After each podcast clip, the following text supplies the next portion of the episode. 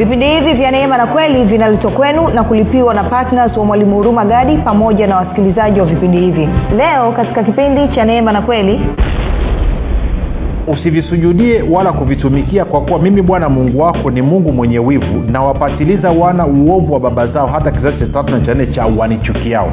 Swali ni hili je mtu aliyezaliwa mara ya pili anamchukia mungu? Wewe ambaye unanisikiliza wewe ambaye unasema mimi ni mkristo nimezaliwa mara ya pili nimempokea yesu kristo nimemkiri kwa bwana mokozi je wewe unamchukia mungu? Maanake kupatiliza uovu wa kizazi cha tatu na cha nne ni cha wamchukiao mungu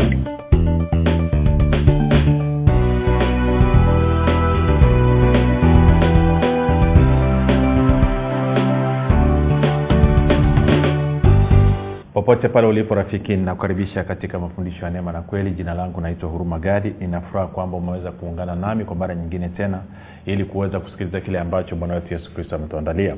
Kumbuka tu kwamba uh, mafundisho haya yanakuja kwako kila siku muda na wakati kama huu yakiwa na lengo la kujenga na kuimarisha imani yako wewe unanisikiliza ili uweze kukua na kufika katika cheo cha kimo cha utimilifu wa kristo. Kwa lugha nyingine ufike mahali uweze kufikiri kama kristo uweze kuzungumza kama kristo na uweze kutenda kama kristo mwenye haki ataishi kwa imani na pasipo imani awezekani kumpendeza mungu. Hivyo ndivyo ambavyo neno la mungu linatuambia. Kwa hiyo ni lengo basi na makusudi ya vipindi vya neema na kweli kujenga na kuimarisha imani yako wewe ili uweze kuwa katika mwenendo wako wa kila siku huwe ni mwenendo wa kumpendeza mungu kufikiri kwako kuna mchango wa moja kwa moja katika kuamini kwako. Ukifikiri vibaya utaamini vibaya. Ukifikiri vizuri utaamini vizuri. Hivyo basi fanya maamuzi ya kufikiri vizuri na kufikiri vizuri ni kufikiri kama kristo. Na ili uweze kufikiri kama kristo basi huna budi kuwa mwanafunzi wa kristo na mwanafunzi wa kristo anasikiliza na kufuatilia mafundisho ya neema na kweli uh, ni kukumbushe tu kwamba mafundisho haya pia yanapatikana katika youtube tunapatikana katika chanel inaitwa mwalimu huruma gadi. Ukienda usisahau kusubscribe usisahau kubonyeza kengele na ikitokea kwamba umeangalia video yoyote basi usisahau kulike pamoja na kushare. Lakini pia mafundisho yao unaweza ukayapata kwa njia ya sauti katika podcast zetu. Kuna google podcast apple podcast pamoja na spotify. Ukiingia kule tunapatikana kwa jina la mwalimu huruma gadi. Subscribe sikiliza nawe utaendelea kupata mafundisho haya yaliyopo na yale ya nyuma. Lakini pia kama ungependa kutumia mafundisho ya katika simu basi tuna uwezo wa kutumia. Kuna grupu la whatsapp linaitwa mwanafunzi wa kristo. E, na kwenye telegram pia lipo. Unaweza ukatuma tu ujumbe mfupi ukasema niunge katika namba 789 5242 nawe utaunganishwa ni kushukuru wewe ambaye umekuwa ukifuatilia mafundisho ya neema na kweli kila siku ukihamasisha wengine waweze kufuatilia kama wewe. Lakini zaidi ya yote pia ukifundisha wengine kile ambacho mwenyewe umejifunza. Asante sana kwa uaminifu wako. Pia ni kushukuru wewe ambaye umekuwa ukifanya maombi kwa ajili ya vipindi vya neema na kweli wasikilizaji wa vipindi vya neema na kweli kwa ajili ya kwangu mii pamoja na timu yangu. Nasema asante sana kwa ajili ya hilo na mwisho nitoe shukrani kwako wewe ambaye umekuwa kwa fedha zako ukisapoti injili kwa njia ya redio. Unasema kwamba kile ambacho mungu amenijalia nitahakikisha nakitumia sehemu pale kuhakikisha nabadilisha maisha ya watu wengine. Na kwa maana hiyo umetuwezesha tuko katika redio tunafikia watu wengi zaidi kwa muda mfupi na maisha ya watu wengi yanabadilika kwa muda mfupi. Kwa hiyo niseme asante sana endelea kwa uaminifu wako. Fedha zako ama sadaka yako ya upendo unayotoa basi inatumika katika kulipia gharama za redio baada ya kusema hayo basi nataka tuendelee na somo letu. Tulikuwa tunaangalia tunasema uh, mkristo ana laana. Ni swali tunajizajia mkristo ana na nimeshaanza kujibu kwamba mkristo hana laana kwa sababu alipozaliwa mara ya pili amekuwa kiumbe kipya. Ya kale yote yamepita tazama yote yamekuwa mapya. Kwamba asili ya adamu aliyokuwa nayo imeondoka. Sasa hivi ana asili mpya ya kristo. Sasa hayo tulizungumza kawa ujasikia vipindi vitatu vilivyopita katafute usikilize. Lakini wengine anasema ah, lakini mbona niliambia kuna laana ya kisasi cha tatu na cha nne tuende tukaangalie hilo moja kwa moja bila kupoteza wakati huku ukizingatia kwamba kwa kuwa umeungana na kristo umekuwa kiumbe kipya. Kwa nataka unaweza ukasoma edha kutokea kutoka ishirini ama kutokea kumbukumbu la torati uh, mlango ule wa tano tena kwenye kumbukumbu la torati mlango wa tano. Ehe. wakati mungu anatoa amri kumi kuna maelezo alitoa ndo hii ndo hiyo inatumika. Tuanze mstari wa nane. E, kumbukumbu la torati tano mstari wa nane tutasoma mpaka mstari wa kumi. Anasema hivi usijifanyie sanamu ya kuchonga mfano wa kitu chochote kilicho juu mbinguni au kilicho chini duniani au kilicho majini chini ya nchi. Usivisujudie wala kuvitumikia kwa kuwa mimi bwana mungu wako ni mungu mwenye wivu nawapatiliza wana uovu wa baba zao hata kizazi cha tatu na cha nne cha wanichukiao. Tuko sawasawa nami na warehemu maelfu elfu wanipendao na kuzishika amri zangu. Sasa mstari ambao umekuwa ukitumika ni huu hapa. Mstari ule wa, wa, wa, wa tisa. Anasema usivisujudie wala kuvitumikia kwa kuwa mimi bwana mungu wako ni mungu mwenye wivu na wapatiliza wana uovu wa baba zao hata kizazi cha tatu na cha nne cha wanichukiao. Kwa hiyo hili fundisho la kwamba kuna laana ya kizazi kwamba kwa sababu baba yako ama mama yako ama babu yako ama bibi yako walikwenda kwenye matambiko walikwenda kwa waganga wa kienyeji na kwa maana hiyo sasa laana hiyo walionayo inakupata wewe. Tuangalie neno linasemaje? Kwa sababu kama haujui neno linasema nini na wala tusiende mbali sana tuangalie tu kitu hichi hichi kinachozungumzwa. Kwanza tuangalie hii laana ya kizazi cha tatu na cha nne ilikuwa inahusu nini. Angalia mstari wa nane nitaanza kusoma tena. Anasema hivi usijifanyie sanamu ya kuchonga mfano wa kitu chochote kilicho juu mbinguni au kilicho chini duniani au kilicho majini chini ya nchi. Kwa anasema usitengeneze mfano wa kitu chochote kilichoko mbinguni kilichoko duniani ama kilichoko chini ya nchi. Tungeweza kuita kuzimu leo hii. Anasema kwa nini? Anasema usivisujudie wala kuvitumikia. Kwa anasema usitengeneze kitu chochote usitengeneze sanamu usijifanyie sanamu ya kuchonga ya mfano wa kitu chochote kwa lengo la kusujudia na kutumikia kwa lengo la kuabudu na kutumikia. Ndicho anachosema vinginevyo ingekuwa ni hivyo usingeruhusiwa kuweka hata picha ya kwako mwenyewe nyumbani kwako. Kwa sababu hiyo ndio nashindwa kuelewa. Anasema naye kuna watu umeenda akikuta umeweka picha ya kuchorwa ukutani ama akakuta umeweka labda e, kinyago kimechongwa cha twiga nyumbani kwako. Kama ni hivyo pia hata picha nyumbani kwako ulioipiga picha ukaweka ukutani hairuhusiwi lakini sicho anachosema hapa. Hapa anazungumza anasema usichonge kinyago chochote chenye sura ya kitu chochote kilichoko mbinguni kilichoko hapa duniani au kuzimu kwa lengo la kusujudia na kutumikia. Kwa lugha nyingine anasema usitengeneze kitu chochote kwa lengo la kukiabudu hicho kitu na kukitumikia kama mungu. Ndicho ambacho anasema hapa sijui ananyelewa rafiki tunachokizungumza si usipolielewa hili litakupa shida sana. Anasema usitengeneze kwa lengo la kuabudu kwa lengo la kusujudia. Na hawa wengi wanaotaka wana kunyenyua sana hii ngoja nikuulize unadhani kuna watu wangapi leo hii wakristo wanaabudu hela wanatumikia hela? Hela ndo inawapangia maamuzi yao kila siku. Kwa anachozungumza anasema usitengeneze kitu chochote kwa lengo la kuabudu ama kukitumikia. Kwa maana ya usitengeneze kitu ukasema huyu ndiye mungu. Kama wana wa israel walivyotengeneza ndama chini ya mlima. Wakasema huyu ndiye aliyetotoa egypt misri. Wakaanza kumwabudu. Ndicho anachokizungumza.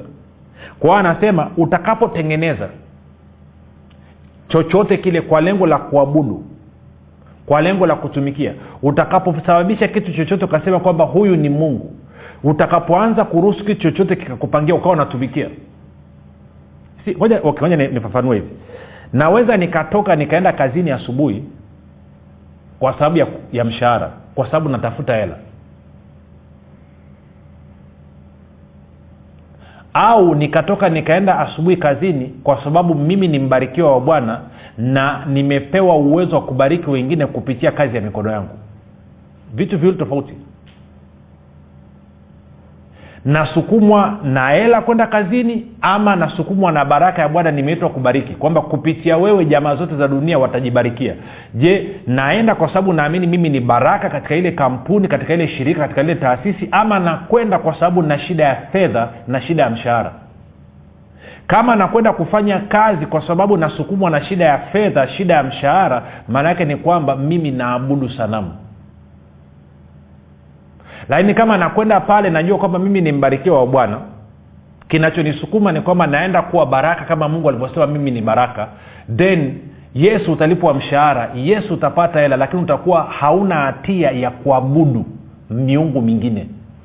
Kumbuka matayo 6 4 bwana yesu amesema hakuna mtu anaweza kutumikia mabwana wawili. Atamchukia mmoja na kumpenda mwingine atamheshimu mmoja na kumdharau mwingine. Hamwezi kumtumikia mungu na fedha ama mali. Na kutumikia hapa ndicho anachosema. Angalia mstari wa, tisa anasema usivisujudie wala kuvitumikia.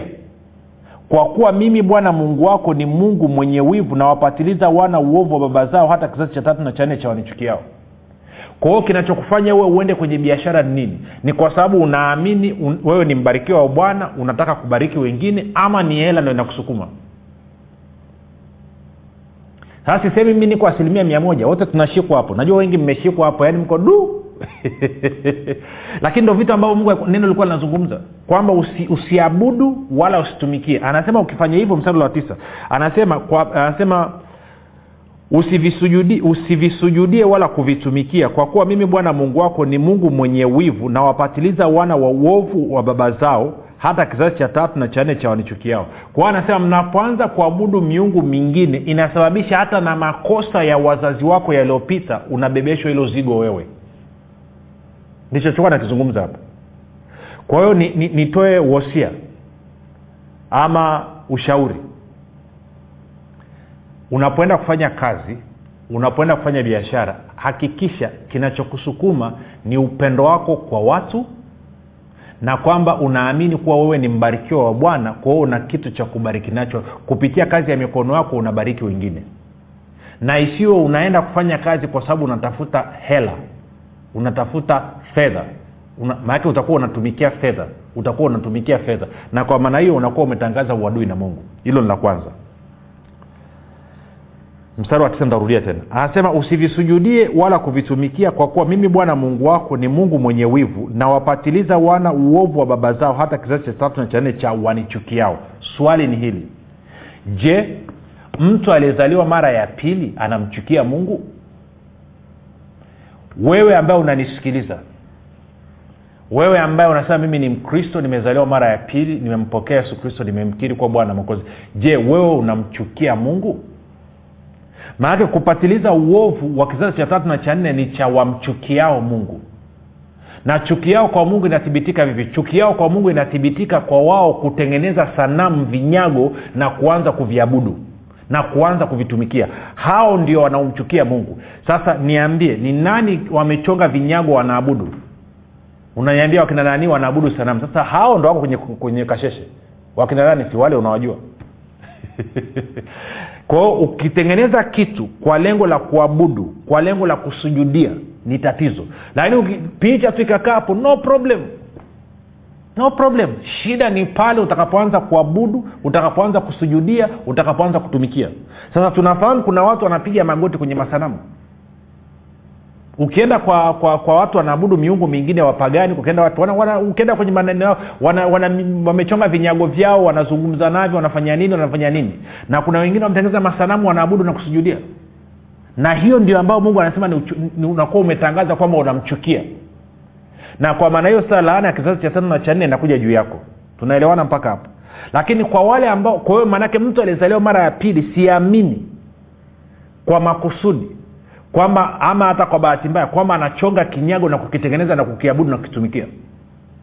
Na hata kama ana kinyago na sanamu yake ndani ya moyo wake kwa mfano tulikuwa habari ya fedha ni kwa sababu ya ujinga tu alikuwa ajui na ndio maana leo nikakuelimisha. Nakwambia unapoenda kufanya kazi sukumwa na upendo na kwamba wewe ni mbarikiwa wa bwana unaenda kubariki wengine. Na sio kwa sababu unatafuta mshahara. Mshahara huwe ni jambo la pili. Okay. Sasa angalia nitasoma mstari wa tisa na wa kumi anasema usivisujudie wala kuvitumikia kwa kuwa mimi bwana mungu wako ni mungu mwenye wivu na wapatiliza wana uovu wa baba zao hata kizazi cha tatu na cha nne cha wanichukiao. Kwa hiyo wanaokuwa kwenye laana ya kizazi cha tatu na cha nne ni wale wanaomchukia mungu. Sasa nisikilize.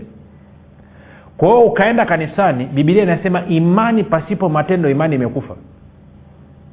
Kwa hiyo ukaenda kanisani mtumishi edha mchungaji mtume nabii akasema tunataka kuvunja laana ya vizazi vya tatu na vya, nne. Kwao ninyi wote njooni wazazi wenu wanaenda kwenye matambiko wanaenda kwa waganga wa kienyeji. Alafu wewe umeokoka. Alafu ukachukua hatua ukaenda pale mbele kwa kuwa umeaminishwa kwamba una laana.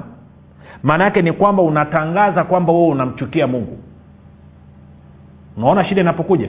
Kwao uliingia kanisani hauna tatizo lakini kwa sababu ya kuelekezwa vibaya ukaamini vibaya. Ndio maana tunasema ukifikiri vibaya utaamini vibaya. Kwa hiyo ukafundishwa ukaanza kufikiri vibaya hivyo ukaamini vibaya. Kitendo cha wewe kutoka na kwenda mbele ukiamini kwamba una laana ya kizazi cha tatu na cha nne maana ni kwamba unasema naamini kwamba namchukia mungu. Na kwa maana hiyo mapepo wakiona wanasema yule pale ametangaza matendo yake anatangaza kwamba anamchukia mungu na kwa maana hiyo pale ndo unapoenda kuingiwa na mapepo. Ndio maana akikuombea mapepo yanakurupuka. Inawezekana mpaka kabla ujaenda pale mbele ulikuwa hauna. Hilo ni la kwanza. Lakini la pili wewe unayesimama kama mtumishi kuhudumia watu nataka ujiulize swali hili. Huyu mtu amezaliwa mara ya pili. Huyu mtu anampenda mungu kwa moyo wake wote kabisa. Kwa nini unamjengea dhana kwenye akili yake kwamba yeye anamchukia mungu? Kwa nini unamgombanisha na mungu maanake amesema laana kizazi cha tatu na cha nne ni cha wanichukiao. Na mtu aliyezaliwa mara ya pili siamini kama anamchukia mungu. Siamini. Kwa hiyo huyu mtu aliyezaliwa mara ya pili mstari unamuhusu ni upi? Ni huu wa kumi hapa. Nami na warehemu maelfu elfu wanipendao na kuzishika amri zangu. Na amri zake ni nini? Kuliamini jina la yesu kristo na kupendana sisi kwa sisi. Waraka wa kwanza yohana tatu ishiri tatu kwa hiyo huwezi ukatumia hichi kifungu cha maneno kwa mtu aliyezaliwa mara ya pili alafu ukamwambia kwamba njio tukuvunje laana ya kizazi cha tatu na cha nne. Si kweli haifai. Lakini kana kwamba haitoshi. Tupige hatua. Twende ezekiel.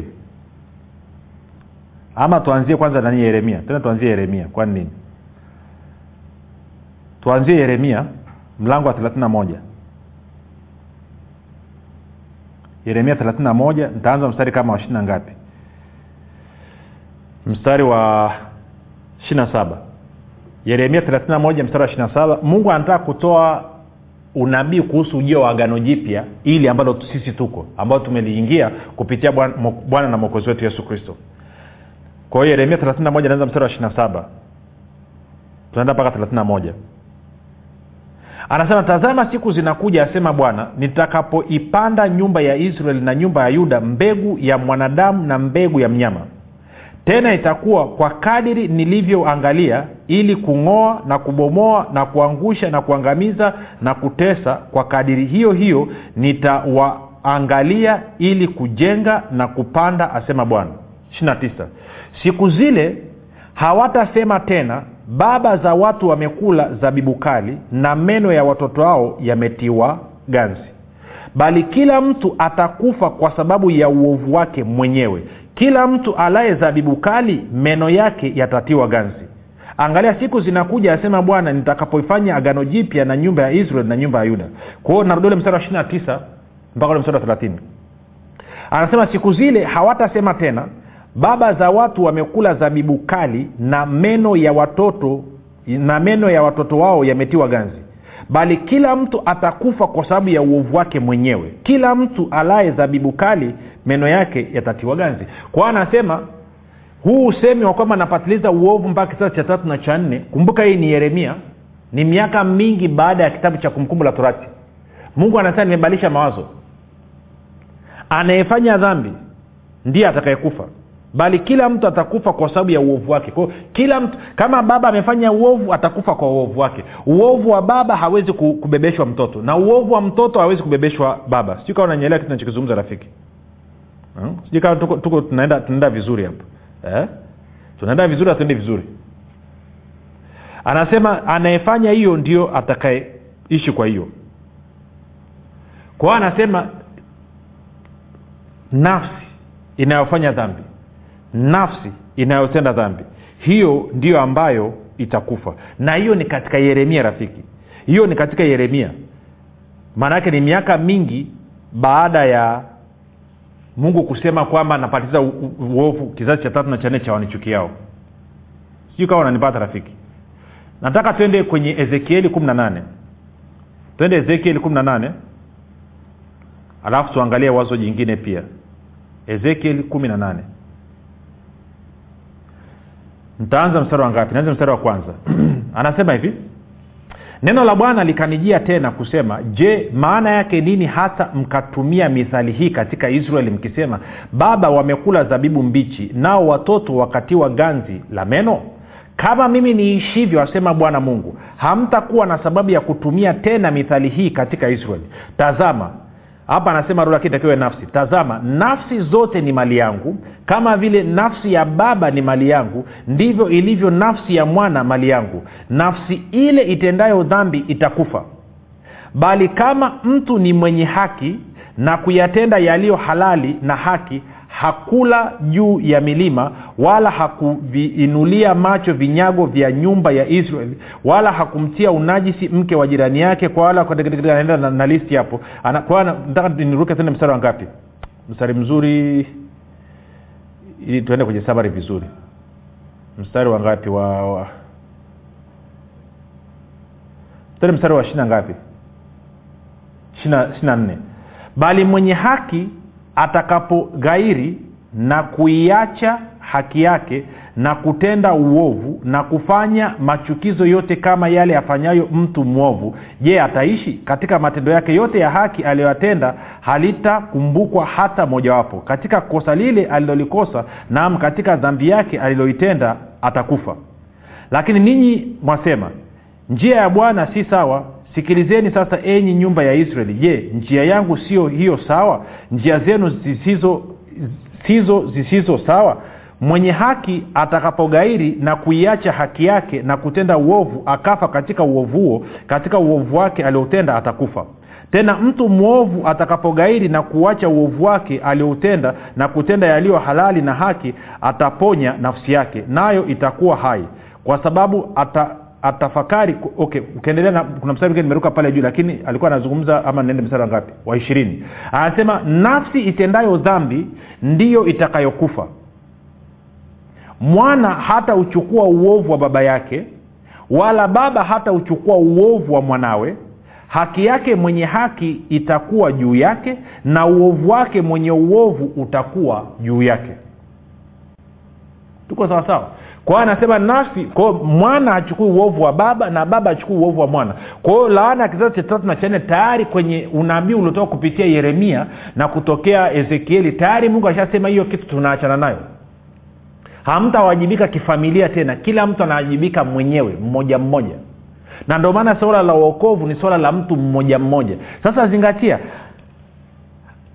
laana ya kizazi cha tatu na cha nne iliondoka tangu kipindi cha kina yeremia kipindi cha kina ezekieli kabla hata yesu kristo ajaja kwao ni zaidi ya miaka elfu mbili iliyopita. Lakini bado kuna watu leo hii wanafundishana hivyo. Unaanza okay hebu niambie kama kama unaambiwa kwamba mungu analipiza laana ya kizazi cha tatu na cha nne twende taratibu. Kumbuka wewe una baba yako na una mama yako. Tunakwenda sawa? Alafu baba yako ana baba yake na mama yake ambaye ni babu yako wewe na bibi yako wewe. Alafu huyo babu yako naye ana baba yake ana mama yake ambaye ni babu wa baba yako. Alafu na mama yako mama yako ana baba yake na mama yake. Alafu ukianza kupiga mnyunguliko maanake unakuta una watu sitini na nne ambao lazima ukae uingie sasa uanze kutubu uanze kuomba rehema uanze kuvunja laana. Hata ujua walifanya nini.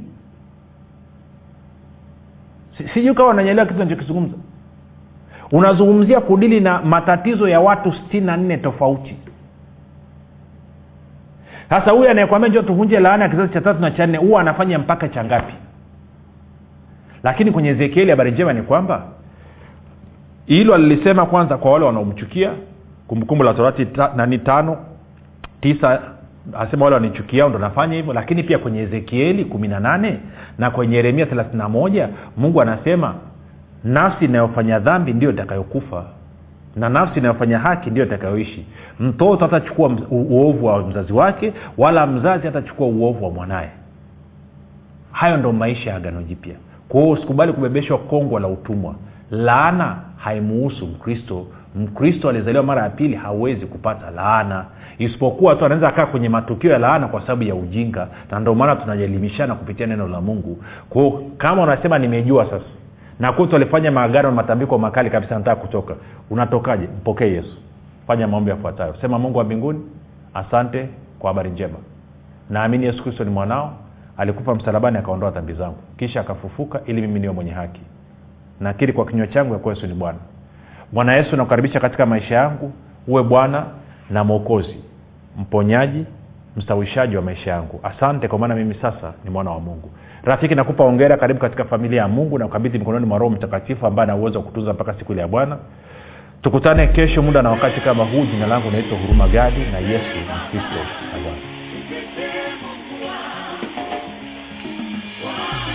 hii ni habari njema kwa wakazi wa arusha kilimanjaro na manyara. Sasa mwalimu huruma gadi ambaye amekuwa akikuletea mafundisho ya kristo kupitia vipindi vya neema na kweli kwa njia ya redio youtube google podcast apple podcast spotify telegram pamoja na whatsapp. Anapenda kukujulisha kuwa sasa unaweza kushiriki ibada iliyojaa nguvu ya roho mtakatifu na kweli ya kristo. Ibada hizi zitafanyika katika ukumbi wa baoba uzima house uliopo chama tengeru jijini arusha. Kumbuka ibada hizi zitafanyika siku ya jumapili kuanzia saa tatu kamili za asubuhi hadi saa saba kamili za mchana ambapo utafunuliwa kweli ya kristo katika nguvu za roho mtakatifu wagonjwa watahudumiwa na kupokea uponyaji. Wenye vifungo watafunguliwa na kuwekwa huru. Na kwa siku za jumatano ni ibada ya ushirika mtakatifu pamoja na maombezi. Itakayoanza saa kumi na dakika thelathini za jioni hadi saa kumi na mbili na dakika thelathini za jioni. Ili kushiriki ibada hizi fika katika ukumbi wa baoba uzima hausi uliopo chama tengeru au kwa mawasiliano zaidi piga simu nambari sifuri saba sitini na nne mia tano mia mbili arobaini na mbili. Au sifuri saba nane tisa mia tano mia mbili arobaini na mbili. Au sifuri sita saba tatu mia tano mia mbili arobaini na mbili. Kumbuka ni kweli unayoijua ndiyo itakayokuweka huru